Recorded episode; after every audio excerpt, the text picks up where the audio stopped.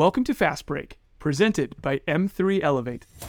I'm Matt Cranney, and this is the show where we talk offensive and defensive business strategies with some of the most successful and insightful small business leaders. So if you're looking for great conversation and new ways to grow and protect your company, you're in the right place.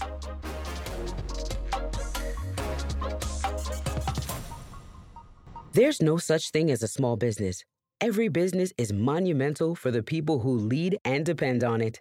At M3 Elevate, we have hundreds of policies, but only one mindset fuel your growth.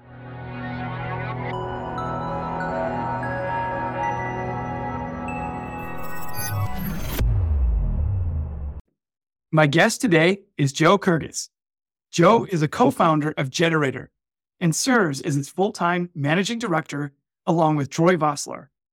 Joe has worked in startups for nearly five years with a focus on seed and Series A stage companies. Before choosing to have fun for a living, Joe worked at Quarles and Brady, where he focused his practice on private equity and venture capital. Joe received his law degree from the University of Wisconsin Law School and his BA from Marquette University. gener8tor is a nationally ranked venture capital firm and accelerator that brings together startup founders, investors, corporations, job seekers, universities, musicians, and artists. The gener8tor platform includes more than 75 programs spanning startup accelerators, corporate programming, a speaker series, conferences, skills accelerators, and fellowships. gener8tor believes that everyone deserves opportunities, regardless of race, place, or gender. With 261 accelerators, 1,300 plus startups, 2 billion plus in total funding across 41 communities, it's clear gener8tor is on the move and deeply connected to the world of small and growing businesses. Their mission is to be the best partner for a community to invest in its best and brightest. They envision communities achieving measurable and transformational growth through programming that enables equitable access and opportunity. They do what they do because they care about their communities. Joe, welcome to Fast Break. Pleasure to be here. Thank you for having me. Awesome. Awesome. Joe, that's quite the introduction, quite the bio gener8tor is an incredibly impressive organization. And obviously on Fast Break, we love to learn from awesome small business owners and operators who are doing the rewarding, terrifying, and critical work of growing their business and impacting their community. So tell us in your words all about gener8tor. Yeah, gener8tor is a love letter to home. The idea was could we serve as the best partner for our community, in that case of Milwaukee and Madison. And it's grown, as you mentioned, to 41 plus cities, but it's still that original thesis of serving as the best partner for our community to invest in its best and brightest. And we have this belief that opportunity is everywhere. It's born proportionally equally in every community. And yet the opportunity to connect with capital, with investment, with customers isn't distributed everywhere. So how can mm. we use our platform to bridge that gap? And so we've been working on it now for 12 years across race, place, and gender. We've tried to be as diverse as the communities we serve. And we run accelerators that seek to bring in the best and brightest that work with those individuals over the seven to 12 weeks and help them find the best customers, the best mentors, prepare them for what it's like to live in a world with investors or loans, and then think about what we can do to try to help them expedite growth and profitability of their businesses. And that mission expanded in 2018 to include art and music. So instead of taking mm-hmm those best and brightest out to meet venture firms. We took them to meet gallerists or record labels. And then in 2020, it expanded to run that same accelerator model, that same catalyst for mentorship, network, and experience into serving individuals who are trying to get a new career, a new skill, oftentimes mm-hmm. individuals who are unemployed. And so combined, those four accelerators, that startup program, music, art, and skilling program, have grown to, as you mentioned, this 41 city footprint that ranges from Alaska to Luxembourg. And it's been a real privilege just getting to meet so many different communities and realizing that the common theme that ties us together is the desire for our community and for our children's future to be better tomorrow than it is today. And this hope and belief that we can create new models that don't hmm. exist today to achieve that outcome. And I think accelerators are one new type of product to do that. But it is certainly a privilege to continue that love letter to home that we started 12 years ago. But to see it grow in scope like it has is something we don't take for granted. Yeah, I, I love that, Joe. And I'm glad you finished with it again because I think that statement, a love letter to home, is perfect. I, I think that just speaks so clearly to what it is that you all are trying to achieve. In that spirit, Joe, can you maybe tell us a little bit about your story that led you to co-found gener8tor? Yeah, yeah. I grew up in a family of public servants, and so the idea of taking accountability to make our community better was what we thought was the family trade. And so I used to grow up knocking on campaign doors and had this firm belief that you could use action to create community change. But uh, politics wasn't in my path. I went to undergraduate at, at Marquette and graduated from UW Law School. And I was a federal law clerk for a few years before going to Quarles and Brady, where I knew I wanted to take a different path, but didn't know what.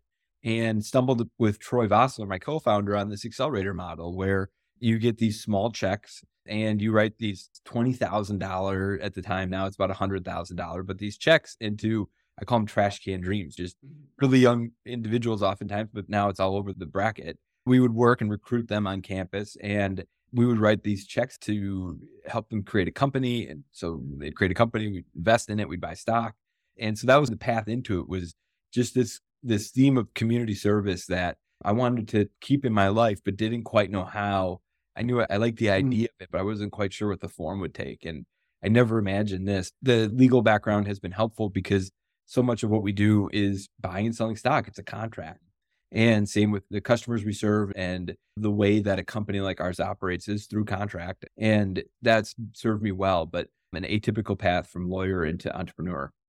Yeah. Yeah. What a, unique and fun journey. One, Joe, obviously, that has played out for the betterment of Madison, Milwaukee, and the other communities that you serve. Thank you for your service. I love that it's framed out that way. And again, speaks more to that love letters of home. Joe, as we continue our conversation at M3 Elevate, we're built on the principle that we need to help our clients play both offense, growth, and defense protection with their business. Um, because when people get in the mindset of their insurance and it's only for defense, it, it's a mindset. It's it's not big enough. It's not uh, when you look at that amount coming out of your account every month, uh, yes, you've got to have the defense, but how can your partner help you continue to grow? So, learning more about you and gener8tor, can you describe how gener8tor has helped some of those small and growing businesses manage that tension in their very earliest stages of their business growth between the willingness to grow, but also the willingness to make sure the business is solid? Yeah, and oftentimes we'll say it's also a bit like the tension of working in and on your business. That mm. uh, how do you balance both kind of the ability to build the future with maintaining the today? For the startups we serve, a lot of it is working through the the single biggest constraint is their cash. And mm. so when our when somebody comes into our program, one of the first curriculum we deliver, we're really focused on how can we help these individuals align the resources they have to create the most wealth. And I think to your offense defense question, it, it is a, a mode shifting event for them because so much of what they're trying to do is figure out where defensively do I need to spend money to keep the company in a position that it can continue moving forward. A lot of times that means they need an engineer or they need a salesperson or mm-hmm. they need something that they it might not be the part that secures the growth, but it could be the part that keeps them ready to grow. So eh, the alignment between a founder's understanding of what resources they have today and where they need to be tomorrow or in six months or 12 months in terms of growth and product, that feels a lot like defense when you're doing it with them because they want to mm-hmm. hire five people and they're getting all these claims on resources within the business. There's oftentimes entirely new managers in a startup. Mm-hmm. And they're saying, I heard that we need X resource. And they don't have the perspective to help understand when maybe they're getting a claim that isn't quite the highest priority they'll just go to the founder and say urgently, we need to hire or we need to spend here. And so the signals coming into an early stage founder, especially from a nascent team that's new to management, and so many of ours are, is spend more and helping the founders understand that they're they're not going to be the hero in every spending decision. In fact, they're far mm-hmm. more likely to be perceived as the villain, but that that's necessary. That always feels like defense. And they're excited and they want to spend and hire and have their own team. And so what we found is when there's not a lot of money, it's it's almost a little easier to go on offense because you can't anyway. When these startups are new and they just have a little bit, the offense feels like how do we use your sweat equity or the late nights or the arbitrage of what you know and the skills you've learned prior to this business to help you gain an advantage. That that arbitrage will feel like the uh, offense. What can we do mm-hmm. to create value at, at an incredibly high capital efficiency just by having you involved? That will feel like the offense, and the defense will feel like of the 30 claims on this company's limited resources, which two are we going to say yes to? And how do we say no to 28 without ruining the culture? Oftentimes, how we come off is saying, don't spend, even though you have the money, because you want to attach the spending to the highest possible use of that dollar. How do we get them to maintain that discipline, especially when those same new managers are making even more claims on their resources? So, the experience for us on defense will oftentimes be how do we hold back an organization's natural tendency to spend more when more is available? And the offense will feel like, how do we help a founder do more when less is available? And inevitably, some of our best startups have been our most capital efficient because they never had the privilege of making the mistake. Um, yeah.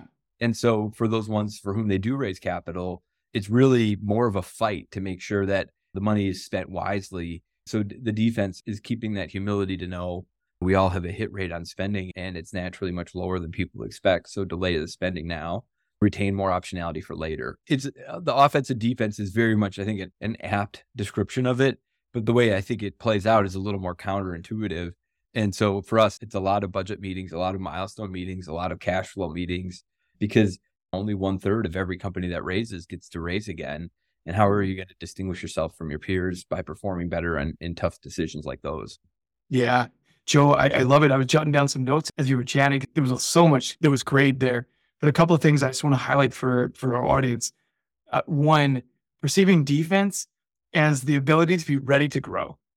I, I love the way that you phrase that because I think sometimes defense can have a negative connotation versus no, you have to play an appropriate amount of defense in your business to make sure that you can grow when conditions change, money's raised, et cetera. So I think that's so applicable to everybody. And, and then second, maybe more for the leaders who are listening in today, you won't always be the hero in decision making. You won't always have to be the villain. Mm-hmm. There'll be a couple times when you get to take a time off for being a villain, but you have to say, I know that there's this intensity and ferocity of opinion on we need to spend more here, but the organization just can't afford to continue saying yes to everything. Yeah, I love that because whether it's yes as a path of least resistance, whether it's yes as a, it seems like the attractive, cool, awesome thing to do, as are the leaders listening today, hopefully is a good sort of prompt to say, where have I been in the last six months in those decisions? And if it's always been yes, maybe we need to evaluate how we're going about that and how we might move forward from here. So thank you for sharing that. That was really incredible. Okay, Joe, if it's okay with you, I'd love to actually verbatim share gener8tor's mission with our audience. I think it's yeah. such a beautiful mission, which is your mission is to be the best partner for community to invest in its best and brightest envisioning communities achieving measurable and transformational growth through the programming that enables equitable access and opportunity. They do what they do because they care about communities. Joe, can you share a story with our audience of how you've seen a community transform based on the work of the businesses that you are empowering? Yeah, I'm going to pick maybe one that people don't expect, but we've been running a, a climate tech and sustainability program, and there's really a movement nationally around what we can do to activate startups that are working on climate and sustainability tech. And it's this community that's coming together, but looking for channels to create private investments that get some of the change that maybe we're worried other stakeholders won't get done in time for global mm-hmm. warming. And I didn't know what to expect. And we, we empowered Ryan Jeffrey, who joined the team from Chicago to help us build this. He's a University of Wisconsin graduate, and we've known him as a mentor in our program.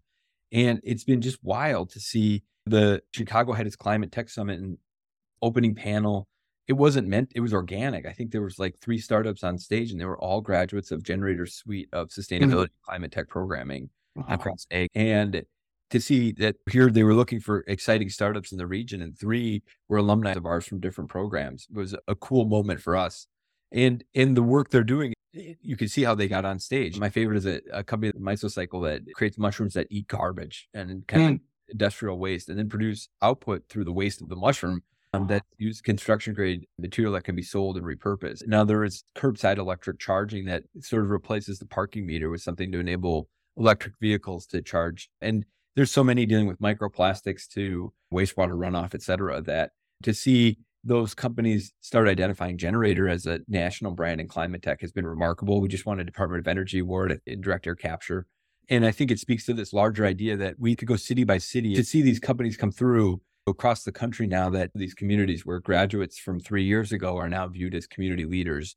That never gets old. And it, it, we're trying to replicate that level of su- success that discussed in the climate tech model at that geographic level, at that kind of industry level. It's a lot of hard work, but a lot of fun. It's the importance of locals investing in locals. What we can do as a community to catalyze the dollars we have to invest into our own best and brightest. Troy and I ran 12 accelerators of five startups. Six of them are worth 100 million or more. And we started with all of them when they were nothing. When you see the power of the small check, it's not the mm-hmm. check, mm-hmm. the conviction that comes with believing these people can do it you see them grow from just them to four employees and eight and 50. The 300 graduates employ about 10,000 people. Wow. Um, and to see that, you become convinced that the greater risk is not that we lose, it's that we don't try. We'll go to places that are not thought of, even within their region, or their smaller region as venture hubs, and start seeing people build companies worth 10 million or 50 or 100. You have this desire to see more of it. Yeah. Wow, that's such an incredibly powerful you know, response because when you think about it, it's both at the micro and macro level, right? The micro of, gosh, every job that's created is a job that did not exist before.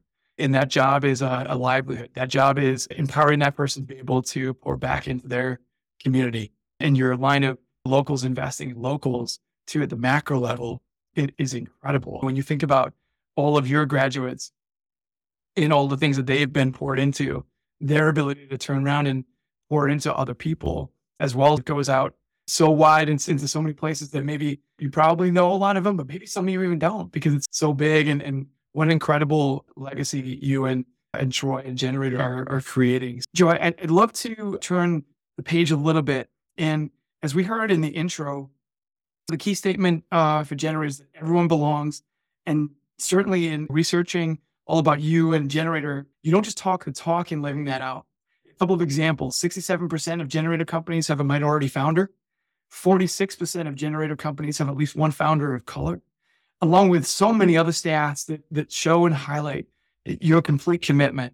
I'd love if you could speak to the small business owners and operators in your audience who really want to have that same commitment to everyone belonging, uh, but perhaps they're struggling with where to start because DE and I feel such a big and important and, and meaningful area. And I'd love for you just to share maybe some reflections or thoughts you have on that.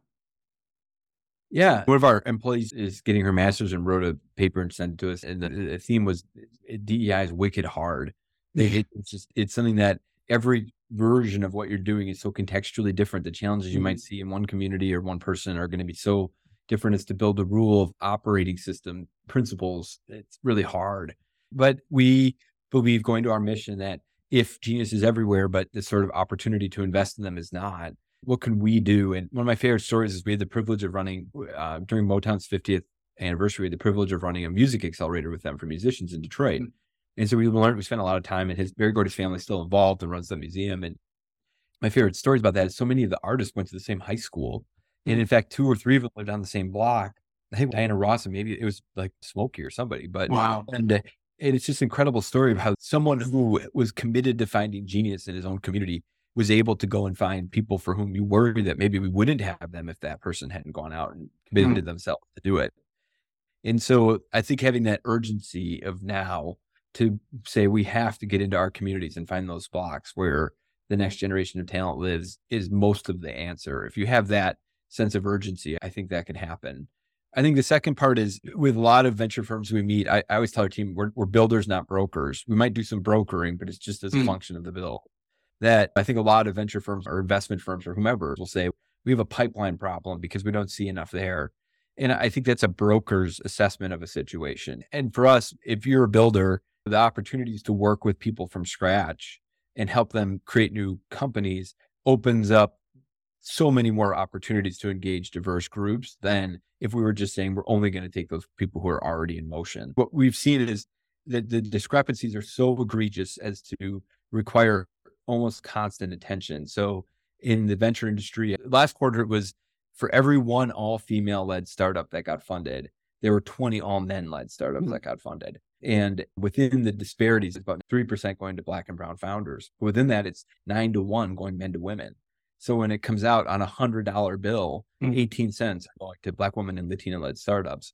And so if you just go into those communities and start supporting individuals to help them build, you can start seeing innovations that maybe weren't evident. What can we do to go collectively from being brokers who look at the pool mm-hmm. of available people and say there's not enough to builders who commit to working with individuals to help there be more people in that crowd and helping them succeed. So it's been a ton of work. It's really difficult. It's something that has uh, definitely aged me, but I'm glad we did it. And I think we're committed to continuing to serve as builders who decline to say there's a pipeline issue and commit to saying, what can we do to solve this? I'll end with, or I discussed that in a racial context, but uh, we see this in all different sorts of ways. We run a skilling program for individuals to go from unemployed to employed. And it's the same logic, which is we think there's a mm-hmm. design flaw in the system of how venture capitalists, if you want to invest in Madison or Chippewa Falls or Whitewater or uh, Rockford or wherever, it's like going grocery store shopping at a hundred different stores for a hundred different items. It's like yeah. that employers too. If you want to hire remotely in different communities around the country, how do you engage with 587 workforce boards, much less right. vendors each, to to drive opportunity in rural areas? We find that with the advent of things like SpaceX's internet program and others, for the first time ever, you can go from offline to online to skilled to employed and access a remote job anywhere in the country from the comfort of your home, especially post COVID. Mm-hmm. And we've been proud to be serving skilling programs in Wyoming and Alaska and, and Southern Virginia and Central Washington that are very rural and serving communities that are historically excluded, but not in a racial way, just in a place based way. I've learned a great deal about how it is that we can use new products and new technologies to break down barriers that may have previously been perceived as limiting and beyond the constraints of what some might call a pipeline barrier. Yeah, Joe, I, it, wow. Another incredible answer. I loved what you said about being builders, the acknowledgement that it's hard, but the best work. And that you said genius is everywhere, but opportunity is not. I think that's a really huge takeaway for our audience. So thank you. Okay, as we close out this section of our conversation, Joe, I'd love it if you could share some practical advice that you would give to our small business audience. Uh, I think just don't do it alone the more you can interact with other people to just talk it through, sometimes it can be extraordinarily hard for a small business owner because your constant companion is your cash flow or the viability of the business or whatever it is that's keeping you up at night. And oftentimes you can't go anywhere. If you want to go on vacation, that companion goes with you. And to have to bear that alone can be disabling. It can be really hard as an employer, especially a small business owner, to keep a culture where people feel like they're at their highest and best use and that you're hearing them and listening to them but also dealing with the triage of what that business requires from you in a given hour. Mm-hmm. And to constantly be on like that for other people, for yourself, for the business, for your family, um, just the emotional endurance involved with being a small business owner is really hard. And if people create a support group for themselves to have people that they can lean on when it's tough, because the variety of what might make something difficult is beyond my ability to predict. But having someone you can call and feel like you're in a safe place to just unwind and get it out of your system and be heard and hear them and do the same for them so you feel like it's a mutually healthy place. Mm-hmm. I, I, think that's unique to why entrepreneurs oftentimes hang out with other entrepreneurs or what have you. Yeah. And for a small business owner, there's guaranteed small business employers in your region, other people who are going through it. And I think, again, I'm sure with M3 being a trusted advisor, that's a second resource beyond your fellow peers to call and say, I got to just talk it out. Yeah. Don't be alone have a support group that you can go to that you feel understands you and can help you mm. work through it. It's maybe my best advice, but we've tried to create a community that does that for people. And the founders, if they're confronting something brutal, they'll want to call yeah. and share it with someone who I think maybe has gone through other similar like events and see if they've got, if nothing else, a little empathy for them. Yeah, I, I love that. Go together, right? Is is the sort of response and additional piece that I would offer to Joe that I see you doing, which is hey, yes, have those people in your life, but who are you being that person for as well? And it might right. be the same group, but it's where if you're a little bit further along, if your company is a little bit bigger, not that is easy by any stretch, but the challenges are just different. Can you turn around and identify other people in your network that you might be able to help because you remember what it was like to be X or Y? And I think that's just incredibly wise advice for our audience. So thank you. Okay, Joe, we've made it through the main set of questions. And as always, our last set of questions is our fastest break set of questions. And We'll do this rapid fire. I'll ask each question. You can give a quick off the top response, and then we'll move on to the next one. Is that okay? Sounds great. Perfect. Okay. Joe, favorite book that you've read in the last 12 months? I read a book on Genghis Khan and the making of the modern world, and I had no idea what it was going to be in that book. And I walked away just blown away by it. One of the more remarkable stories I'd ever read, and just the story of someone who came from nomadic life in Mongolia to perspective over most of the known world. I had never anticipated what I'd find in that book, and it was incredibly rewarding. And I got a lot more perspective than I thought I would get out of it. That's awesome. That's awesome. Okay. Complete the sentence. Uh, for you, leadership is hard and humbling. That the most impactful coaching advice that you've ever received, Joe. Playing traffic. Your favorite podcast that you would recommend to our audience. Fareed Zakaria, his CNN show, he plays it as a podcast. It's phenomenal. Awesome. You can't live without an app on your phone. Yeah, I thought about this one. It's probably our Slack app that I mm. use for internal communications within the company. I open it and I can see the dialogue and who needs something, and I probably open it the most after after my mail. Yeah, it's funny. When I wrote the question, I thought that people might share like these weird sort of like eclectic apps, yeah. and the vast majority of people like maps. Yeah, that's so, true. So you were, pretty good thing. Yeah, yeah. good company. Uh, Last thing you did that truly scared you. My wife and I are raising four daughters, so if that doesn't keep you fresh every day, what will? Absolutely. And last question for now, Joe. If you have to give a TED talk, what would be its title? Locals investing in locals. Mm, love it. Okay, before we wrap today, Joe, as our audience has listened today and, and maybe want to uh, connect with you or gener8tor, can you share what is the best way or place that people can connect with you and gener8tor moving forward? Yeah, joe at gener8tor.com. So just my email, the brand is G E N E R 8 T O R.com. You can get me on LinkedIn. Every 15th of the month, I publish all our stats. So a lot of people will see that and ping me through there. And then just through DM on Instagram or Twitter or whatever, we, we have all gener8tor accounts. So please feel free to reach out. Awesome. Joe, thank you so much for being willing to be with us today, for walking through just a, a myriad of different topics, all related to gener8tor and your story. And I just, again, uh, want to say a huge thank you for sharing your insights and the wisdom with our audience. We really appreciate it. It was my pleasure. Thank you for having me. This has been Fast Break, presented by M3 Elevate, where we talk with high impact business leaders and share strategies that you can use to grow and protect your business. And remember, don't settle for an insurance and benefits agent who only plays defense. You need an advisor, a partner, a friend who helps you play offense too. That's us. Like what you heard? Well, don't forget to subscribe. You'll find bonus content and more episodes at m3ins.com slash m3elevate and anywhere where you find your podcasts. And if you're a business owner or leader with insights to share, give us a shout. We'd love to hear from you. We might even love to have you on the show. This is Fast Break, presented by M3 Elevate. I'm Matt Cranney, and we'll see you next time.